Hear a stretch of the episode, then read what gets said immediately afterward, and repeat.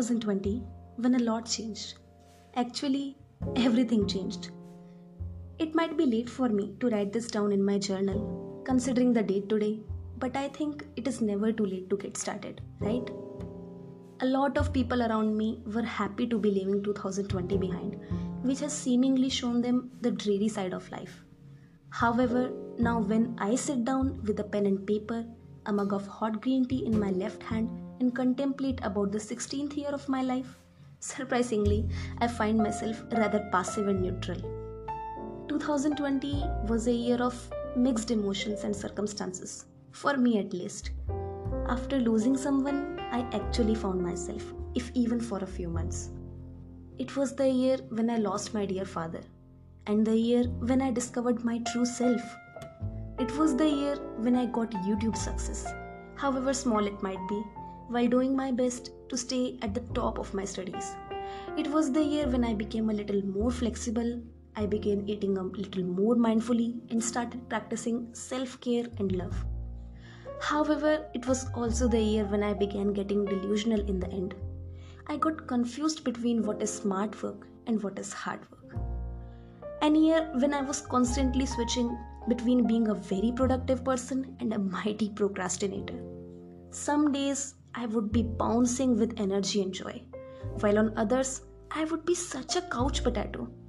I also got pangs of stress and anxiety attacks in 2020. But I became much more positive this year, focusing more on the good side of things rather than the bad ones.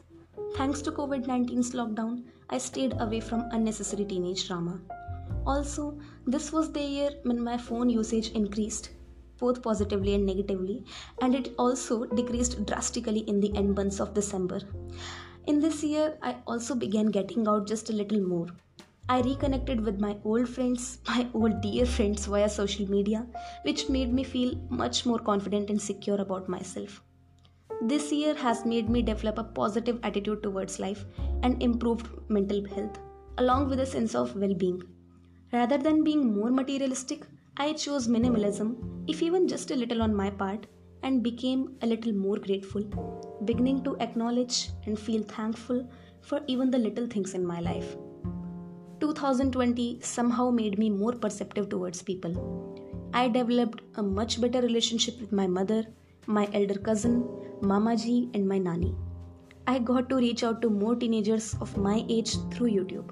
However, I also got to observe the bad sides of some people, and that has made me a little more cautious while engaging in a conversation. I am thankful for all that 2020 has had in store for me, good or bad, because we learn something from the bad ones as well. I am thankful for shedding a few bad qualities of mine and adopting better habits.